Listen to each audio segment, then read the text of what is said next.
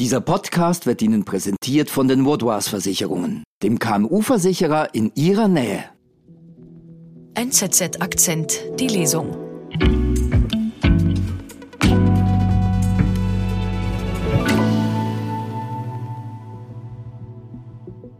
Nelly Atta erklimmt als erste Araberin den K2. In ihrer Wahlheimat Saudi-Arabien will sie den Frauen den Zugang zum Sport ebnen. Dieser Berg will dich töten. Ein Artikel von Christoph Krapf und Matthias Fennetz.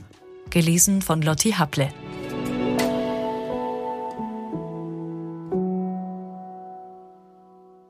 Im Juli 2022 klettert Nelly Attar in der Südostwand des K2. Sie hängt am Seil, hinter sich der Abgrund. Es ist stockdunkel. Atta sieht nur so weit, wie der Lichtkegel der Stirnlampe reicht. Aus Sicherheitsgründen steigt sie in der Nacht auf. Dann ist die Gefahr von Steinschlag und Lawinen am geringsten. Der K2 liegt an der Grenze zwischen Pakistan und China. 8611 Meter hoch. Der zweithöchste Berg der Erde. Er gilt als einer der gefährlichsten Achttausender. Weniger als 400 Menschen haben es seit der Erstbesteigung 1954 auf den Gipfel geschafft. Auf vier Bergsteiger, die den Gipfel erreichen, kommt statistisch gesehen ein Todesopfer.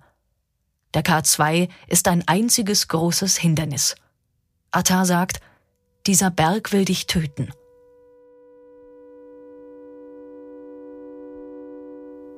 Atta, 32 Jahre alt, sieht über sich Lichter, die Stirnlampen anderer Seilschaften. Attar klettert rasch, überholt andere Bergsteiger, doch ein Lichtpunkt bleibt immer gleich weit entfernt. Die Verzweiflung droht Attar zu übermannen. Sie hat alles gegeben. Die Müdigkeit kriecht in Hirn und Muskeln. Platzt der Traum von der Besteigung jetzt? Atta ist libanesische Staatsbürgerin. Geboren und aufgewachsen ist sie jedoch in Riad, Saudi-Arabien. Die Eltern sind vor dem libanesischen Bürgerkrieg dorthin geflüchtet. Dieser tobte von 1975 bis 1990. Der Vater arbeitete in Saudi-Arabien bei der UNO, später auf einer Bank. Aus einer Studie der Universität Stanford von 2017 geht hervor, dass Saudi-Arabien die unsportlichste Bevölkerung der Welt hat. Es fehlen Sportkultur und Infrastruktur. Die Gegend um Riad ist außerdem vor allem eins, flach. Wie hat es Nelly Atta aus der heißen Sandwüste in die Kälte, das Eis und den Schnee des K2 geschafft? Am Ursprung des Wegs auf den K2 stand die Angst. Atta studierte in Beirut und London Psychologie. Während des Masterstudiums in England fühlte sie sich verloren in der großen Stadt. Sie erlebte einen Kulturschock. Atta vermisste das enge Familienleben, das sie daheim kennengelernt hatte. Sie erlitt Panikattacken, hatte Angst, die Wohnung zu verlassen. Atta kämpfte dagegen an, ging ins Fitnesscenter, unternahm Wanderungen, joggte. Dann meldete sie sich für einen Volkslauf an. Fünf Kilometer weit. Bald steigerte sie das Pensum auf acht, danach auf 16 Kilometer, schließlich der erste Marathon.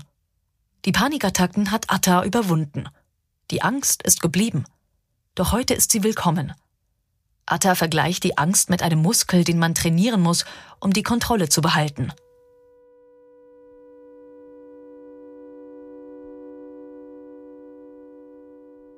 Der K2 war in dieser Hinsicht ein hartes Trainingslager. Im Abstieg harrte Atta eine Stunde lang neben der Leiche eines Bergsteigers aus. Der Sauerstoff ging zu Neige, das Herz raste, in den Ohren rauschte das Blut. Sie überwand Abgründe auf Leitern, sprang über Gletscherspalten. Ich will in solchen Momenten Angst empfinden. Das hilft, um fokussiert zu bleiben, sagt Atta. Ihre Devise lautet heute, je mehr Angst, desto besser das Training dagegen. Atta erzählt ihre Geschichte, während sie in einem Park vor der Universität St. Gallen sitzt. Sie ist müde und kränkelt. In der vergangenen Nacht hat sie nur eine Stunde geschlafen. Atta hatte Fieber. Trotzdem versprüht die 1,57 Meter große Frau Energie. Eigentlich wollte sie einen Tag nach dem Symposium den Eiger erklimmen. Ein Schweizer Bekannter, ein erfahrener Bergsteiger riet ihr davon ab. Zu viel Schnee. Am St. Gallen Symposium nimmt Atta an einer Diskussionsrunde teil. Es geht um die Verbindung zwischen physischer und psychischer Gesundheit. In der Runde spricht Atta viel vom Überwinden von Hindernissen. Das ist der rote Faden in ihrem Leben. Sie schloss das Psychologiestudium 2011 ab, fand aber keine Stelle. Atta war zwei Jahre lang arbeitslos. Sie suchte und suchte, kassierte auf Bewerbungen in London und Beirut nur Absagen. 2013 tat sich eine Möglichkeit auf. Atta bekam eine Anstellung in Riyadh, in einem Rehabilitationszentrum für Hirnverletzte.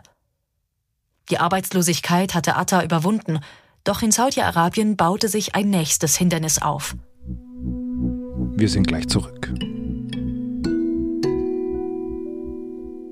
Um ihre Geschäftstätigkeit und ihre Mitarbeitenden zu schützen, braucht es vorab eine fundierte Risikoanalyse. Mit den Vaudois Versicherungen steht Ihnen eine Partnerin zur Seite, die mit Ihnen maßgeschneiderte und flexible Versicherungslösungen findet. So können Sie sich auf Ihr Kerngeschäft konzentrieren und Ihren Unternehmergeist frei entfalten.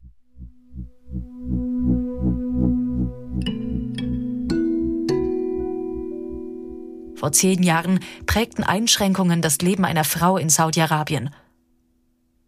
Der Wahhabismus, die puristisch-konservative Auslegung des Islam, war Staatsdoktrin. Es gab keine Kinos, keine Konzerte, keine Musik, Frauen war das Autofahren verboten, in der Öffentlichkeit mussten sie sich verschleiern, die Religionspolizei war allgegenwärtig. Atta hatte in Riyadh als Ausländerin einen großen Vorteil. Sie lebte in einer abgeschlossenen Siedlung. Dort war einiges möglich, was im Zentrum Riyads unvorstellbar war. Frauen, die joggen zum Beispiel.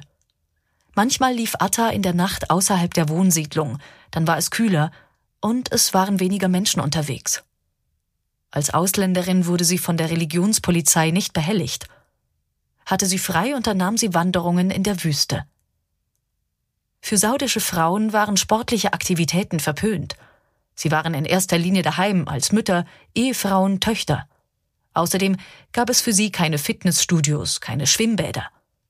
Atta spürte aber, dass sich saudische Frauen sehr wohl bewegen wollten. Sie bot Arbeitskolleginnen an, nach Feierabend gemeinsam zu tanzen. Tanzen ist die inklusivste Sportart der Welt.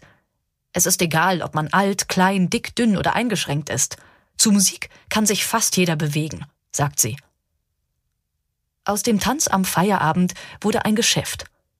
Atta begann in Siedlungen für Expats oder in Botschaften Tanzunterricht anzubieten. Der Stiefvater brachte sie auf die Idee, in einer ungenutzten Lagerhalle ein Studio einzurichten. Bald darauf eröffnete Atta das erste Tanzstudio Saudi-Arabiens. Mittlerweile lebt Atta vom Sport.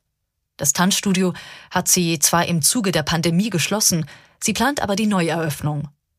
Atta hat sich einen Namen als Trainerin gemacht, besitzt einen Vertrag mit einem großen Sportartikelhersteller. Außerdem bekommt sie Geld von der saudischen Regierung. Sie soll helfen, den Sport und die Bewegung in die Bevölkerung zu tragen, vor allem zu den Frauen. Für Menschen wie Atta sind es gute Zeiten in Saudi-Arabien. Im Oktober 2017 kündigte der Kronprinz Mohammed bin Salman die Rückkehr Saudi-Arabiens zum moderaten Islam an. Bin Salman will die Gesellschaft, die Wirtschaft und die Kultur des Landes reformieren. Es geht rasend schnell. Frauen dürfen jetzt Auto fahren, dürfen sich auch mit Männern ungezwungen in Cafés treffen. Der Kronprinz möchte das Land in eine moderne Dienstleistungsgesellschaft verwandeln. Saudi-Arabien soll unabhängiger vom Erdöl werden. Der Sport spielt plötzlich eine wichtige Rolle. Seit der Saison 2021 wird in Jeddah ein Formel 1 GP ausgetragen. Auch die italienischen und spanischen Supercup-Finals im Fußball fanden schon in Saudi-Arabien statt, gegen üppige Zahlungen der Regierung. Saudi-Arabien hat nun ein Sportministerium und ein nationales olympisches Komitee. Atar organisiert im Zuge der Öffnung Breitensportanlässe im ganzen Land. Für die Frauen hat sich die Situation verbessert. Doch Schatten sind trotz der Öffnung geblieben. Eine Demokratisierung des Landes ist ausgeschlossen. Kritiker der Königsfamilie werden inhaftiert, die Menschenrechtslage ist schwierig. Die Zahl der Hinrichtungen hat sich seit 2015 nahezu verdoppelt. Das geht aus einem Bericht der Organisation Reprieve hervor, die sich für die Abschaffung der Todesstrafe einsetzt. Im vergangenen Jahr habe Saudi-Arabien mindestens 147 Menschen hingerichtet. 81 davon an einem einzigen Tag im März 2022. Fragen zu Menschenrechten und Demokratisierung weicht Atta aus. Sie sagt, die Veränderungen brauchen Zeit. Wichtig ist, dass sich Saudi-Arabien in die richtige Richtung bewegt. Kein Land auf der Welt ist perfekt. Auch auf die Frage, ob die Veränderungen nur eine einzige große PR-Aktion von Mohammed bin Salman seien, antwortet Atta lieber nicht. Viel lieber spricht sie über das Bergsteigen, über die Überwindung von Hindernissen, über ihre weiteren Pläne und darüber, wie sie Frauen den Zugang zum Sport ermöglicht. Atta spielt ihre Rolle im Veränderungsprozess. Das Land, das einst nur Zwischenstation sein sollte, ist zur Heimat geworden. Atta sagt, ich will auf keinen Fall, dass das Land eine Kopie des Westens wird. Wir sollten Traditionen wie Gastfreundschaft bewahren. Wie beim Joggen steigerte sich Attar in den zehn Jahren in Saudi-Arabien auch als Alpinistin. Sie ging Schritt für Schritt. Die Touren wurden immer länger, immer schwieriger. Bis sie 2019 auf dem Mount Everest stand. Trotz diesem Erfolg hatte Atta Mühe, Sponsoren für ihre Expeditionen zu finden. Ich wurde abgelehnt, weil ich eine Frau bin, weil ich zu wenig feminin wirke, weil ich Muslimin bin oder weil ich aus Libanon stamme, sagt Atta. Doch sie ließ sich davon nicht zurückwerfen, blieb hartnäckig, rief Firmen noch einmal an, tauchte in Büros auf. Atta sagt, sie gehe den Leuten auf die Nerven. Bisher hat sie mit dieser Strategie stets Sponsoren gefunden. Jeder Gipfelerfolg, sei es der Mount Everest oder der Ama Dablam, auch das Matterhorn Nepals genannt, verlieh Atta mehr Selbstvertrauen. Ich fühle mich immer sicherer in den Bergen. Sie fühlte sich so sicher, dass sie sich an den K2 wagte. Geht es um die Planung so gefährlicher Touren, vertraut Atta auf die Zahlen. Für die Tour auf den K2 hat sie jenen Anbieter ausgewählt, der statistisch gesehen die wenigsten Todesopfer zu beklagen hatte.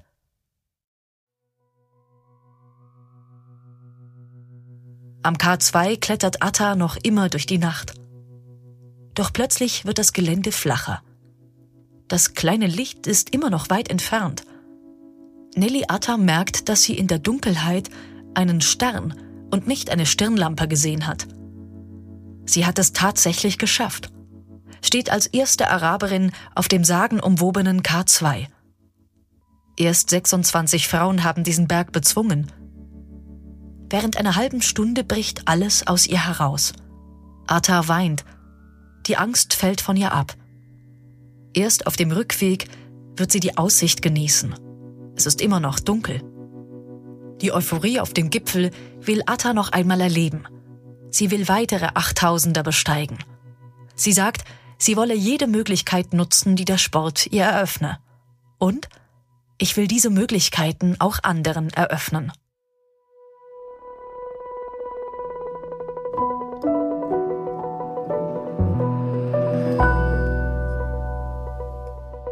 Das war NZZ Akzent, die Lesung. Heute Dieser Berg will dich töten. Ein Artikel von Christoph Krapf und Matthias Fennitz. Gelesen von Lotti Happle.